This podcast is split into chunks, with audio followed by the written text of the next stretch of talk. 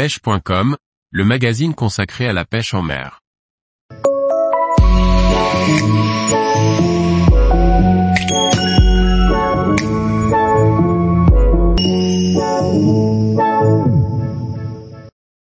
Pêche de la truite aux imitations de larves et teignes, une technique héritée de la compétition. Par Morgane Calu.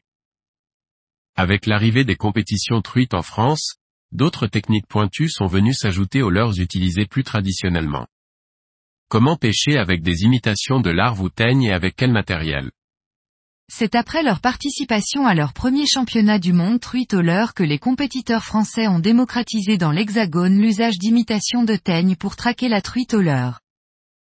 Les compétiteurs français n'ont rien inventé, mais ont bien démocratisé cette pêche très technique et ludique à bien des égards.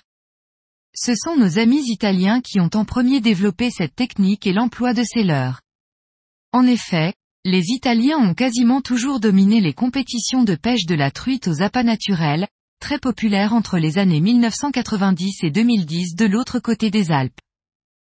Lorsque les premiers championnats truite au leurre sont apparus, les Italiens ont naturellement transféré leur savoir-faire en utilisant des leurres qui imitaient les appâts qu'ils utilisaient et maîtrisaient largement, les teignes. Une teigne est une larve de papillon.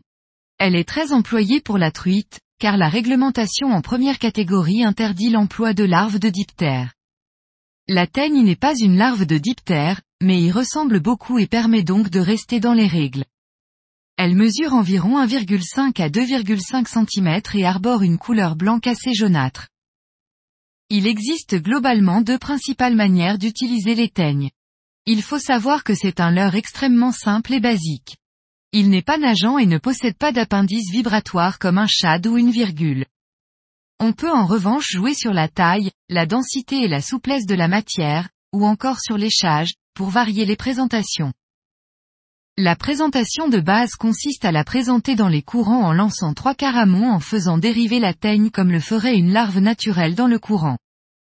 Toute la subtilité de la présentation réside dans la plombée de la tête plombée, hameçon simple avec bille tungstène ou laiton, et l'accompagnement de la dérive par le pêcheur. Si l'ensemble est trop lourd, la truite aura du mal à aller le ramasser au fond et la gestion de la ligne est complexifiée par le leurre qui se pose régulièrement au fond. Si le leurre est trop léger, il demande à la truite de faire un effort pour monter chercher les leurres, ce qu'elle ne consent pas toujours, notamment en compétition sur des poissons sollicités. C'est une pêche alimentaire, c'est-à-dire que l'on n'incite pas la truite à mordre avec de forts stimuli vibratoires et visuels en l'agressant, mais on propose une proie imitative à la dérive qui séduira une truite comme étant une bouchée appétissante. L'autre présentation, souvent utilisé en pêchant aval ou dans les courants peu puissants, voire en lac, est de ramener la teigne et de l'animer en la faisant tourner. Le lest peut être en tête de l'hameçon ou sur la hampe, fil de plomb fin ou petite bille tungstène sur la hampe.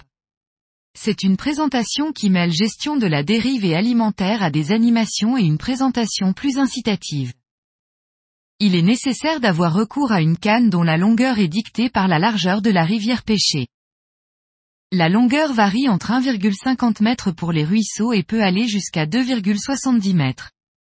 On trouve rarement plus long, car la réglementation internationale pour la pêche de la truite au leurre en compétition interdit l'usage de cannes plus longues que 2,70 m. En ruisseau, la pêche à la teigne est très pertinente, car elle permet de pêcher des postes très petits et courts ou un leurre classique, cuillère tournante ou poisson nageur, n'a même pas le temps de se mettre à nager et d'être efficient.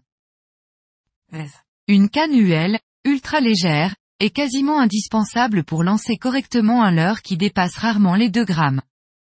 Un sion plein est un plus pour éviter les décrochages, bien sentir les touches ou mieux gérer les petites animations.